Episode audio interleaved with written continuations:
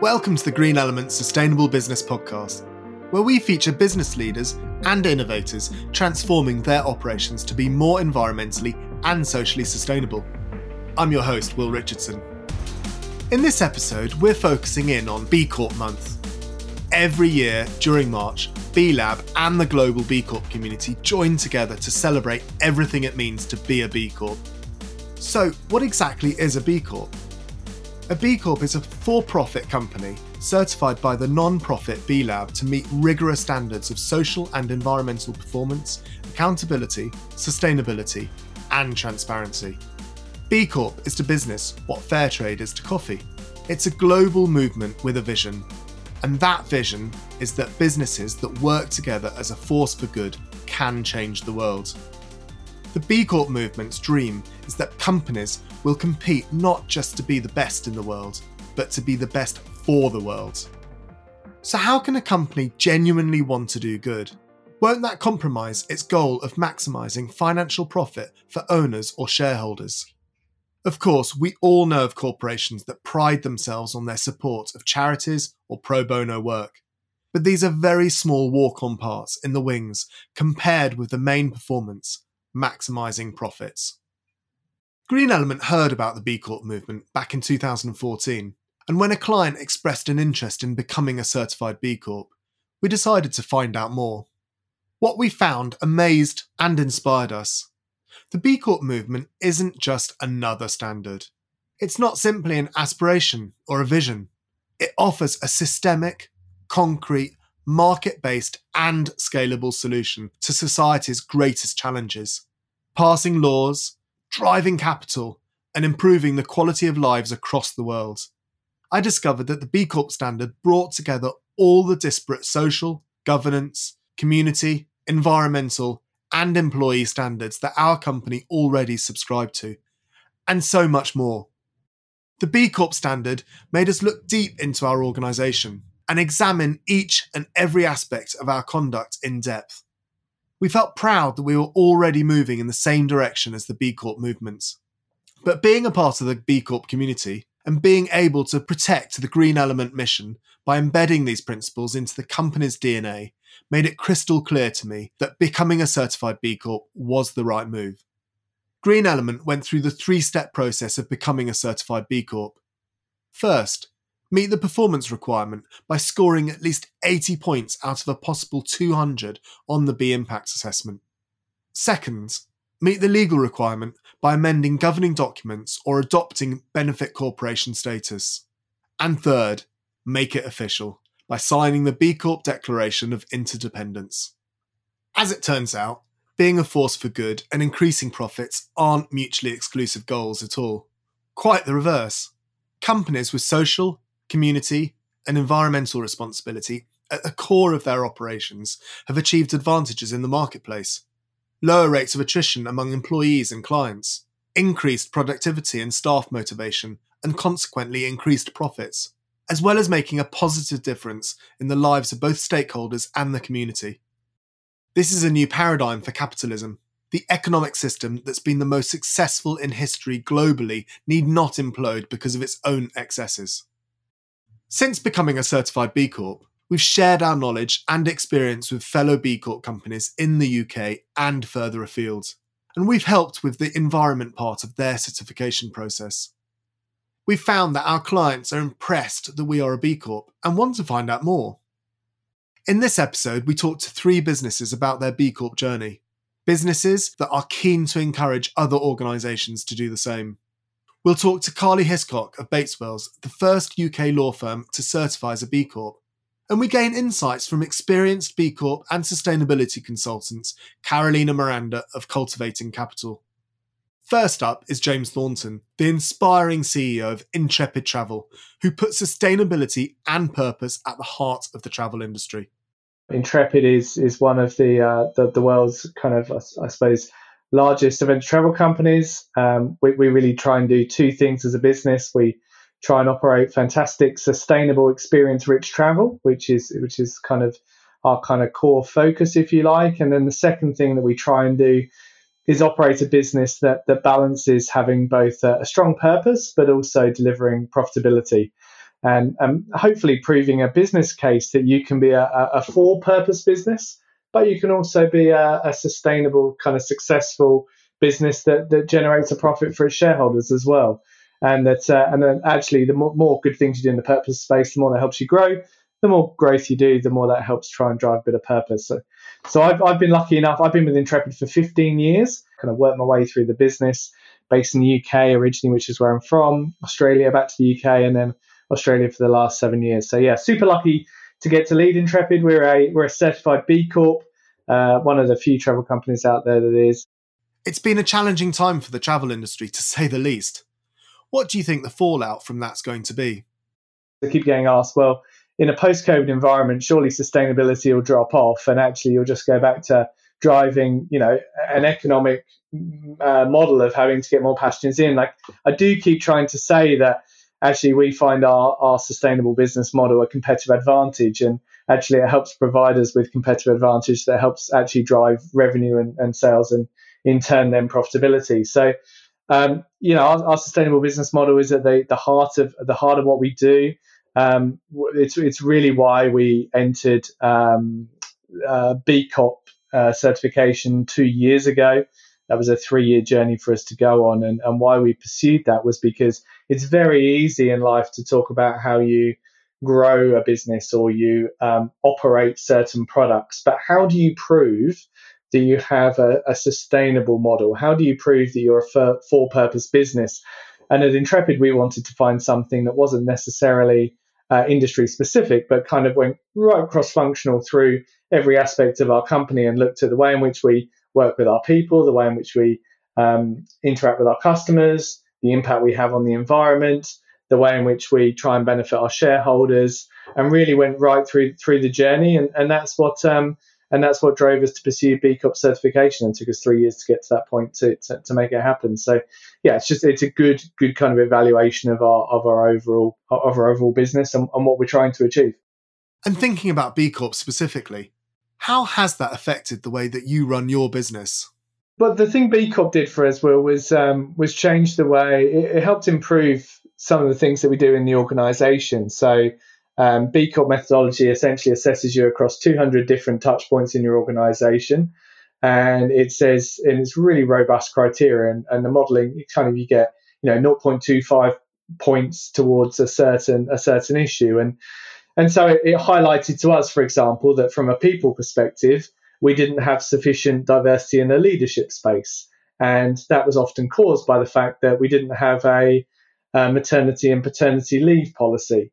So B Corp methodology helped introduce for us the notion that actually if we had a maternity and paternity policy, that would help us retain more and more um, uh, senior females in the organization and they in turn would then not be dropping out of the work workplace uh, when they were previously dropping out, and that helped us then address our diversity issues that we had.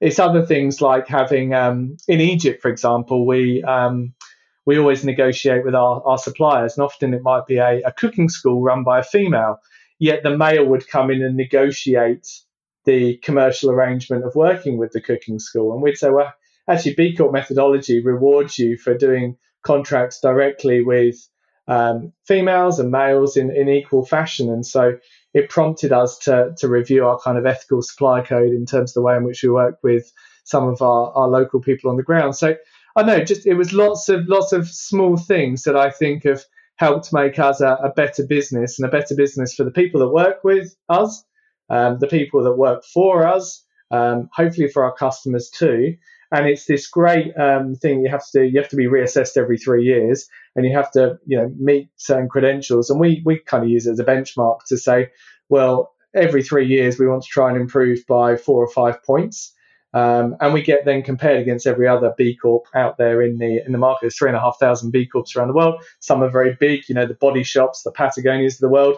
Some are very very small organisations, but we've all got this kind of comparative scoring between us, which is um, which is yeah, it's pretty good and it's, it's very transparent and hopefully gives customers and all our stakeholders a, a good view of the things we do well, but also all the things that we don't do well. And as any company doesn't doesn't do certain things um, as well as it could and needs to improve, and so it's been good for that. Yeah, I think that's um, we've been a B Corp now um, since 2015, and um, what it brought to us was structure um, similar to yours. But it's interesting that you um, have brought in it's how you communicate with your suppliers in the separate countries because that has such a powerful message that is then sent through to people, won't it? Just to add one point there, mm. I think it's a really good thing as as I hope you know I'm sure you found and, and we've certainly found. There's lots of people with great intentions out there you know, and, and there are lots of great companies trying to do lots of really good things. But unfortunately, there's also a degree of greenwashing that goes on as well, sadly, where things are just good marketing, unfortunately. And I think, you know, when, when you are, when as a consumer you're out there trying to pick pick a company and should I work with this company or should I buy this company's products or should I be employed by this company? Trying to define the difference between good marketing and actually what, what really is a business that is is designed to be be for good is often hard to do, and, and we've certainly found that B Corp certification does does help provide a, a point of distinction. On on that, so um, kind of, and the, the, I have not looked at it in massive detail, but kind of company per hundred thousand or per thousand people, I think Australia and New Zealand have more B Corps than any other country in mm. the hmm. world um, yeah. including the UK. And the UK is fairly strong on B Corp. Yeah. And uh, I think I was looking at stuff the other day and thinking, wow, that is a lot of B Corps in Australia and New Zealand. And it was up there with the UK. And we know that there are more population. Sure. Um, so do you, do you see your customers um, picking you over others because there's more knowledge around B Corp in Australia? Um, so, I mean, firstly, 50% of our customers are Aussies and Kiwis, 25% are Brits, 25% are Americans and Canadians. That's our kind of global split. You know, in Australia, of the three, of, sorry, of the three and a half thousand B Corps globally, 10% are in Australia and New Zealand. So it is a disproportionate amount by head of population. To your question, do people pick us as a direct result? I don't have any tangible results, Will, that say yes. I, I can't I can't sit here now and say because we are a B Corp, yeah. that then generated me an extra 20% of customers. I can't tell you that. All I can tell you is that in, in the last four, five years, we've been back in, under the ownership of our founders and our, our staff. We have about 70 shareholders. So our two co-founders and about 68 of our staff are, are now shareholders, which is fantastic. And we've pursued two things: growing the market for sustainable experience rich travel, operating a business that um, balances purpose and profitability.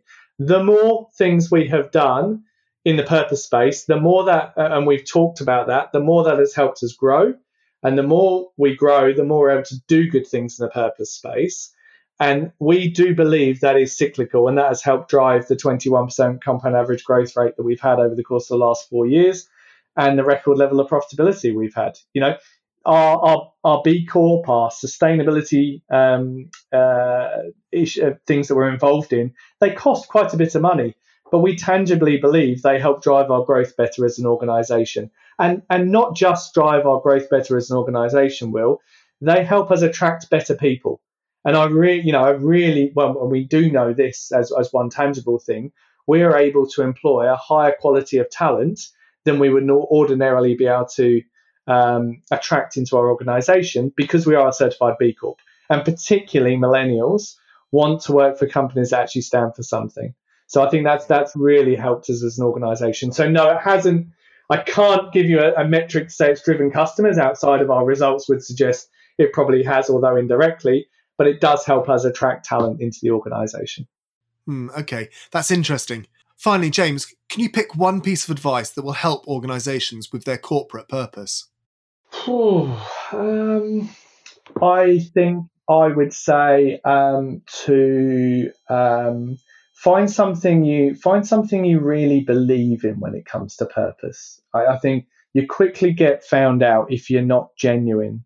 Well, I think I, I get frustrated sometimes, and and and you, where companies jump on the bandwagon or of every single thing that's going on, and so I think it's very important to pick the issues that are close to your heart, close to your business, means something to your customers and to your employees, and then do as much research as you possibly can and um, set yourself some targets of what you want to achieve, and then then speak up about them and share about them. So I, I think it's it's just encouraging um, people to to pick something they believe in, be robust around it, speak up about it, and not try and be something to everyone.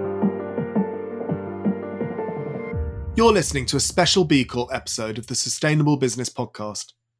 Now, B Corp certification includes a legal requirement to formalise your company's alignment with the B Corp movement's values and embeds a stakeholder focused mindset. UK law firm Bates Wells is a seasoned B Corp and now helps others through the process. Here's Karli Hiscock. We're a bit unusual, really. Uh, we call ourselves a city firm with a difference, and we refer a lot to having a positive impact, which isn't something that most law firms probably outwardly say. But when we were established in 1970, there were a clear set of core principles that the firm was founded on. And it would could be basically sort of summarized as doing good work for good people. Um, inevitably, since 1970, we've evolved a lot and um, we embedded a much more kind of outward looking set of values. Um, and we live by our purpose and values and when we're in the office together, we've got a lot of um, branding around our values around around the firm so that we can see them all and we remember them all. And as part of that journey, we became a B Corp in 2015. So that now embeds our values into what we do, and we really have a we have a lot of synergy with our clients, and we have a lot of impact-driven businesses. So that's kind of us in a nutshell. But we are a full-service law firm with a twist. And do you think the fact that you're a B Corp has made any difference, you know, to you as a company, as the people that work within it, and also who, how you work with clients? Yeah, I think it has. I mean, the timing worked brilliantly for me because I joined the firm in 2014. So I could, as a, as a new person at the time when we became a B Corp, I think I could really see that transition that the firm I joined was very um, enthusiastic, very purpose driven, um, very values driven. But by becoming a B Corp, it just brought it all to the forefront of everybody's mind. So everybody in the entire firm, you know, we've got 250 plus people in our firm. Everybody started talking more regularly and more confidently about our values. So I think that made a real difference. And I think the accountability of being a B Corp also makes a real difference that you become a lot more conscious of always living by those values that you've promised to uphold. And then I think there is a huge amount of synergy, as I've said, with our clients. So we act for more charities than any other law firm, but that again has evolved into social enterprises. And then because of the B Corp movement, we have a huge impact driven base now. And I think it makes a lot more difference that um, a lot of difference, I should say, that we, because we're a B Corp and we do, we are a values driven firm, we're able to have those conversations with our clients and really understand what they're about. And there's a lot more synergy with our culture. So I think although our day job is providing legal advice, it makes a, a, huge amount of difference to be able to really understand what our clients do in their own businesses and what they're seeking to achieve. Do you think the advice you give clients changes, uh, um, is different if you're a purpose driven business or not? Um, that's a really interesting question because I think, I mean, ultimately the law is the law hmm. and we're advising on the law, but I think we do tailor our advice differently to all of our clients because there are other issues that hmm. affect them. Um, in the same way that when we're giving advice to um, corporate bodies, that will be different to our charity clients because the legislation is different. But I think for impact businesses, our, our advice probably does differ because we're focused on what their aims are and how to help them get there. Um, I suppose a recent example would be real estate law. We always have a bit of a joke in the department that the law doesn't really ever change for us because we're still working on 1925 acts and 1954 acts. Um, and actually, we don't think that the law has caught up sufficiently with impact driven businesses and actually the way the world is now and what people need. So we've had a look at our impact driven clients and real estate, and we've looked at putting together model form leases and precedent clauses and things that are actually focused on those types of businesses. So particularly majoring on the landlord and tenant relationship and how buildings should become more sustainable and how you can embed things into your lease to make that happen. I remember I first came across you guys years ago when we becoming a B Corp back in 2015, and I was worried about changing our M and A memorandum association. I didn't know how to do it, and I spoke to someone in your firm, and they basically said, "It's really easy. This is what you do. We couldn't possibly charge you for that." and they told us. I was like, "Oh, that's amazing! What a cool firm! That's brilliant!" And it was actually really easy. Yeah, I think sure on the B Corp um, status, it's interesting because I've had people say to me before, does it not change things for the worse in some in some senses? You know, there's a lot of work involved, and and does it not change your whole business? And I think if your business is is thinking of becoming a B Corp, then you're really already in that space and you're already doing things in that way. And it's a lot of work, but it's worth it. And I think it's really motivating when it happens. Um, but yeah, well, you're exactly right. We support people on their B Corp journey, and at the moment, we're doing quite a lot of work around the reassessment um, and helping support clients through that. Um, and as you said, you know, we don't charge a fortune, sometimes not at all. Um, when it comes to running an ethical and sustainable business, what would you say your biggest struggles so far have been? And can you tell us a bit about how you've overcome it? So, on the ethical side, I think there is a challenge in terms of our business is providing legal advice. You know, we're not marketing a product, we're not manufacturing a product or marketing a project which product which you can say has a certain certification of this is ethical, this is ethically sourced, this is sustainable material. So I think a challenge for us as a law firm is actually proving that we do live by these principles. And I think the B Corp status is fundamental to that because, as you say, you have to change um, your governing documents to make sure that you do live by that. I think the other side of it is sometimes, you know, in terms of the ethical status, people could see a grey area that in, in terms of, you know, what cases do you take on, which clients you might act for. But we have really rigorous processes in our firm to make sure that we have an ethics committee. You know, if there's anything that we think won't live by our standards, then we have to really rigorously assess it. If you could offer one piece of advice to our listeners that can help them with their purpose, what do you think that would be? Um, I think be brave and have conviction in your purpose and kind of regularly take a step back and remind yourself about what you are trying to achieve and why you first went into it. Because I think it's easy to kind of lose your way um, sometimes when you get bogged down in the day-to-day work whatever your whatever your role is and whatever your business is. So i think it's yeah reminding yourself what you want to achieve and then being brave enough to keep saying it and keep reminding yourself and keep telling everyone about it. Um, otherwise no one's going to know. Okay. I would say that if an organization is looking at really embedding a certain way of operating um, but they don't want to maybe take a step next step of changing their articles or um, if they're not in a position resource wise to do lots of different initiatives in in their business then i think just always focus on the small things because inevitably that evolves into something that's bigger. And i think even in you know businesses with one person you can remind yourself about your purpose and why you're doing what you're doing and make sure you communicate it. I think communication is always the key. And then i think as businesses grow always making sure that your people are on board, that you're bringing them along the journey and listening to their views. Mm. Um, I don't think that it can be a kind of dictated mandate almost if this is the way we're doing it. It has to be genuine. Mm. If you are an impact driven business, then that has to be genuine, it has to be authentic, and it has to be carried through your people and everything they do. So yeah, I think that's I think that's probably my takeaway piece of advice. So yeah, the, the other thing I was thinking of is the fact that because we're an alternative business structure, we don't have um, only lawyers working in the firm. We have it's not a traditional law firm structure of partners, solicitors, and then support staff. We're an ABS, which enables to have other advisors in the firm. So historically, we've had people focusing on compliance. We've to help clients. We're setting up financial businesses, financial services we've had impact driven specialists and within our firm now we have impact professionals so they're not they're not actually part of the legal teams but they help us in making sure that we understand the sector that we're working in, and they also provide a different kind of service to our clients, um, including the support with the B Corp reassessment.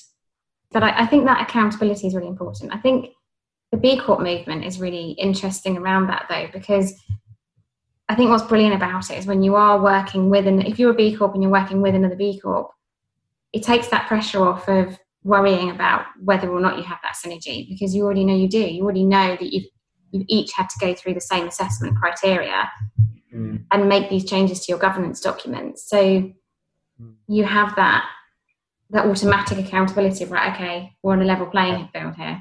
Karli Hiscock there from Bates Wells. Karli tells us they've been very active recently, highlighting all things B Corp on their intranet and focusing on suppliers and services. Cultivating Capital has been certified B Corp since 2012, and their company's founder, Carolina Miranda, has been at the forefront of helping businesses to navigate B Corp certification and assessment. She works in the birthplace of B Corp, the USA, and here's how she sums up what the company's all about. My purpose is really to do what I can to help make the world a better place. And the way that I've chosen to do that is to help businesses to operate in ways that are just more socially and environmentally beneficial um, because I do think that business has a big role to play in the kind of world that we live in when I started working as a sustainability consultant um, about 10 years ago, I started to recognize that the larger corporations had the resources that they needed. Uh, not that they had all the answers, but they had the resources. And where I saw there was a gap was really with small businesses that didn't have the resources to hire, you know, a chief sustainability officer, and they just weren't sure exactly what to do. They knew they wanted to do something, but they weren't sure what to do. And so, what I really started to focus in on was best practices for sustainability for small businesses and really looking at what are the things that, if all companies did this, would really start to make a difference. And so my focus has really been on that. It's it's been on let's not reinvent the wheel. Let's not let you know the perfect be the enemy of the good but let's look at what are the best practices that already exist and bring those into organizations. And i'm a big supporter of the use of frameworks to be able to do that because i think that third party frameworks are really helpful, particularly for small businesses, because they help them to identify where they're doing well and what their opportunities are. And also, it shows them things that they might not have thought about otherwise. And so, the two frameworks that I've used are the B impact assessment, which is the one that's used to certify as B Corps. And then because I am in California, there's also a California Green Business Program that is focused more on just the environmental component, but it does provide a pretty good framework. So that's that's the the long answer um, is that really it's about sustainability practices for small businesses. Can you tell us a bit about how you engage your staff, suppliers, and customers with your mission and purpose? Well, you know, I'm a small business owner. Um, I'm sole proprietor. I work with contractors. And so I would say that everybody who works with me knows very clearly what cultivating capital is all about. It's it's on my website. It's who I am. It's what I do. Um, actually, contractors and interns seek me out because they are attracted to the work that I'm doing as a B Corp and helping others to become B Corps. So I would say that really it's um, it's just a, a, part of the way that that I operate, um, and certainly part of that means choosing to work with suppliers who are also values aligned. So I always look first and foremost within the B Corp community to find who is offering product or service that my clients are going to need because you know we need to support other purpose driven businesses. And i also work with a lot of women business owners. And so i do also work with um, a lot of women who you know serve as suppliers who are offering products and services that you know that i need and that my clients need. And i think that is the key to i think personally the key to sustainability full stop. I think that's the best thing that you can possibly do. Um, because I think we've all got strong skill sets, haven't we? We've all got, we all have our attributes, and um, I think working with them and working alongside each other. Yeah, absolutely. I would agree with that, especially since sustainability is such a broad field. Yeah. You know, yeah, I mean, you're, and you can go really deep into any area. Mm. Like, obviously, you've gone really deep in terms of carbon footprint mm. and really understanding that. And there's people who really go deep on waste reduction. And yeah. so you have zero waste specialists. And then there's people who go really deep on energy. And so you have people who understand the ins and outs of, you know, how to optimize HVAC systems. And, you know, you're basically moving into mechanical engineer territory. And then on the social side, there are areas that people can go very deep on as well, right? You have people who can go really deep and have expertise in terms of um, equity, diversity, and inclusion, or people who really understand, you know, how to include social and environmental performance in HR uh, departments.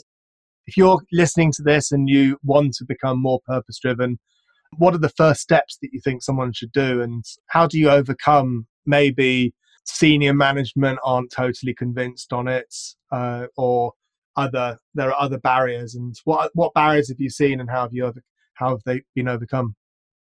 Well, you've just touched upon one of the biggest ones, which is basically lack of support from the CEO or senior management. Um, when I've seen sustainability programs run into roadblocks, it's really when they don't have that support from above because that basically creates a bottleneck that limits the amount of um, resources that are available to employees to then develop their program. So one of the things that I do when I work with clients on developing sustainability action plans is actually taking a close look at, you know, what is the level of support. You know, it has a CEO really specified that sustainability is a priority and allocated resources, which is basically staff and budget in order to do this. You know, has somebody at the senior management level been designated as uh, the, per, the point person on the sustainability program. So that you start actually looking not just at sustainability in terms of you know let's switch over to led lights and let's you know switch over to renewable energy. Those things are obviously important but those are you know individual projects that can be undertaken. They're not necessarily embedding sustainability into the company culture and creating a foundation to build upon.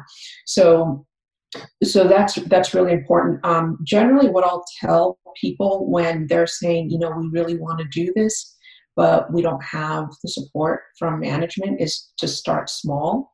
So I recommend starting a green team or a sustainability committee you know, very few CEOs will say, you know, we're absolutely going to block our employees from, you know, forming a group like that. And then there are a lot of little things um, that a green team can do. You know, sometimes it might be like switching over purchasing, or it might be like, you know, organizing employees around commute alternatives you know those are important things and they're good small steps for a team to take if they don't yet have full management support. And then hopefully they can start to you know build little by little and kind of raise awareness in the organization and start to get more more support that they need to actually take on some more um, you know ambitious initiatives. Do you find that people are really driven by one person or is it a um, you've mentioned green teams is it a collective of people? And and are you finding that? And I don't want to say movement because it sounds like a cult. And I used to joke that the B Corp was a cult when I first, um, when we first became a B Corp. I don't know what it's like in the US, but um, it was very culty um, over here, um, and um, in a good way. Of course, all cult, but I, I guess as a cult, you're always going to say it's in a good way. we just brainwash you. um, but do you feel that there's more of um, an appetite for it? Yeah, I'd say definitely there's a lot more awareness and interest. Um, and I think that people are at different points in their sustainability journey, but I'm seeing an increase at all levels. So at the early stage, what you see are businesses saying, you know, we we know we need to do something around sustainability, we're just not sure what. And so they will reach out to me, and that's generally generally when I'll help them with like a sustainability plan. Um, interestingly enough, most of those clients are kind of fitting a very specific profile. They're generally around two to 500 employees, um, and they are looking into developing their sustainability program because they're hearing about it from their employees. So employees are saying, "Hey, what what are we going to do around this?" and management doesn't really have a good answer for that and so they're looking into okay how do we begin to develop a sustainability program and begin to actually develop a strategy around sustainability. Um, kind of farther along the spectrum are clients that I work with on B Corp certification. And so they're the ones that are generally they're all in like sustainability social impact. We know all of this is important. We want to take it to the next level and we want to get certified as as a b corp. And in those cases there's a very high level of motivation um, that i think is really being driven by the movement that the b corp community is is building you know worldwide. So a lot of people are um, really wanting to be a part of that movement and a lot of people particularly in with consumer facing brands they're recognizing that consumers are recognizing uh, what the b corp certification stands for. And so once consumers start looking for that then the brands have a big incentive to actually start working on that too and finally Carolina, is there one piece of advice you'd be able to give people to help them on this journey? Yeah, I I would say you know the biggest thing is is really to think about what you want your company to stand for. You know, what what is it that makes your company um, different and unique and there's a lot of you know tools and resources and articles that kind of will guide you through figuring out your purpose. There's you know consultants who can help with that. But I think at the end of the day, um, most people want to do good, and most people want to feel good about what they're doing. And so to really be able to look and say, you know, are we are we doing everything that we can? Are we acting in a way that is aligned with what I believe?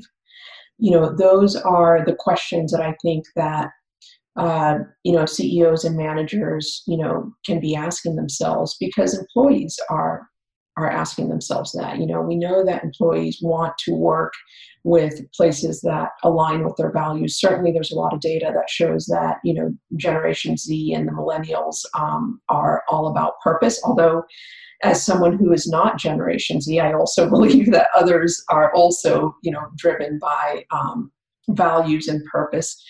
And so I think that having those, asking those questions and really being thoughtful and intentional about the answers can kind of free up some um, some creativity. And if somebody needs, you know, more of of an incentive um, you know there's a lot of data out there that shows that obviously consumers are being very intentional about the companies that they're choosing to support.